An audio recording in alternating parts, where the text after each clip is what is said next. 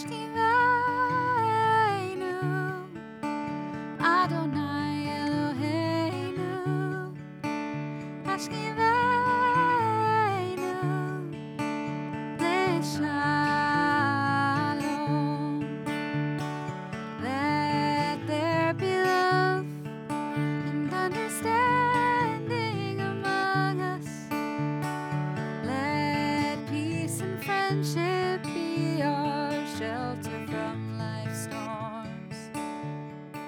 Shalom, and welcome to Torah to the People, a podcast from Temple Israel in Memphis, Tennessee. I'm Rabbi Micah Greenstein. We hope you enjoy this selection of our sermons, classes, and conversations with inspiring people from across the Bluff City and around the world. Did you know that there are two kinds of memory in Judaism? Zikaron and Yizkor. Zikaron is the kind of memory that is ephemeral. It fades, like when you read an obituary, or you get a bereavement notice from Temple, or you hear about a friend's relative who died. You may have met the person, you may have even loved them, so you remember them in that moment, but your remembrance of them fades. That's zikaron, memory that is ephemeral. Yizkor is eternal. It's the kind of memory that never dims. It never dims because the person you recollect is a part of yourself.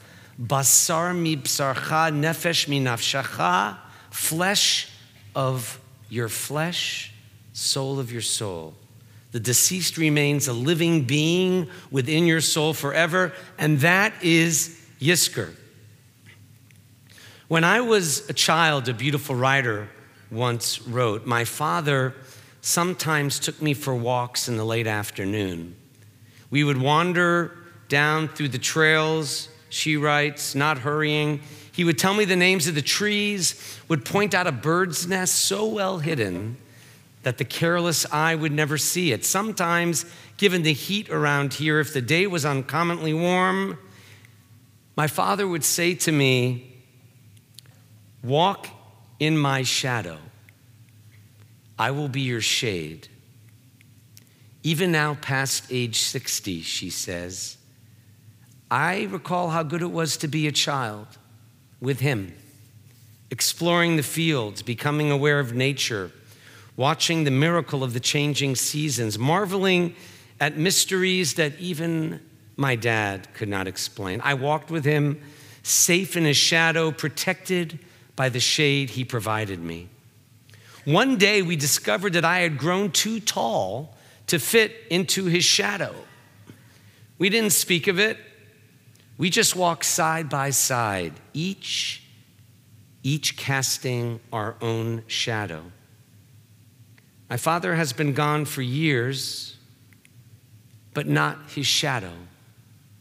The writer concludes her reminiscence with the grateful assurance that my father gave me the best of himself, his shadow and his substance. Friends, we gather here in this hour of remembrance, heartbroken, eyes filled with tears, but with much the same gratitude. We have thrived in the presence of our loved ones because they filled our lives with their shadows of love. It's from whoever we remember right now that we still derive our strength, our inspiration, very often our noblest ideas. They touched our lives with mystery and awakened within us a zest for every experience. 123 temple members or relatives of members died just since last Yom Kippur. Think about that. Whether they are buried in the Temple Israel Cemetery or another Mid South resting place, whether they were buried out of town or whether I or another rabbi did a memorial service in your living room, like that then girl describing her relationship with her daddy. More than 123 of you are here not simply to remember, but to affirm that your love for your loved one has not died and will never die. Yes, the world is different when a person you love, like the soul of your soul and bone of your bones, is ripped away from you. It doesn't matter, by the way, how old they are either. I want to tell you about one of several days this past year. It was a Monday when I had back to back funerals. I learned something so obvious about life and death, we take it for granted.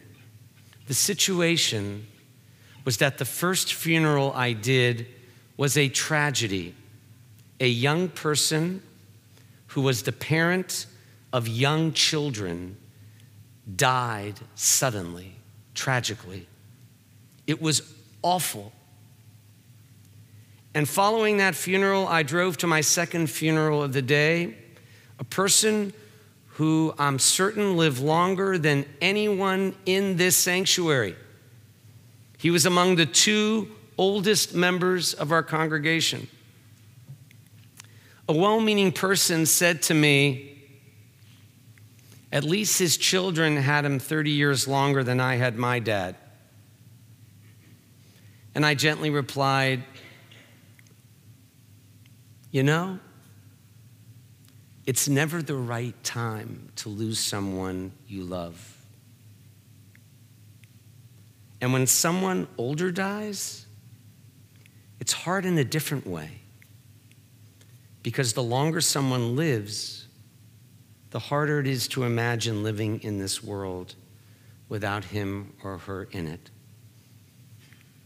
Without taking anything away from the shock and trauma and tragedy of that parent who died, leaving three ch- children.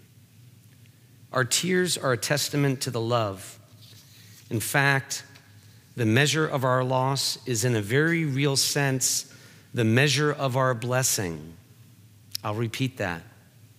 The measure of our loss is the measure of our blessing because the deeper the loss, it means the love is even deeper.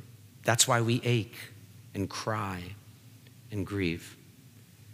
But the most precious gift of Yizkor is not the blinding glare of harsh reality, but this gentle shade.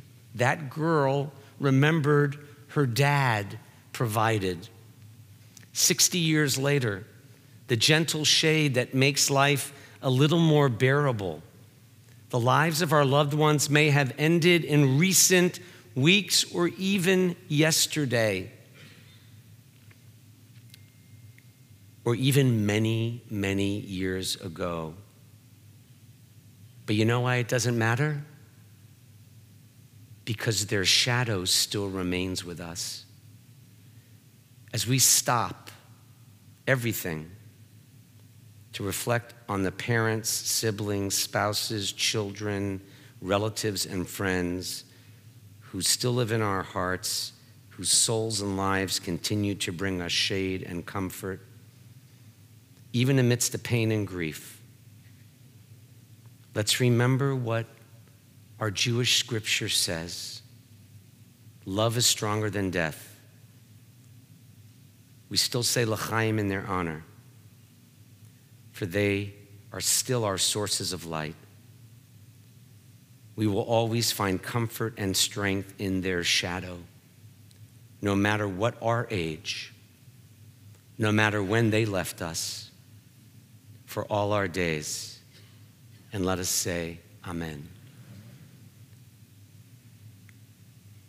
Some of you may remember a dear friend named Stacy Beyer, a Nashville Jewish friend. My father and her parents all died within weeks of each other. Her parents died within a month. And she wrote this song that I hope speaks to your heart and soul. It's two words, and I hope you believe it. The words are with me.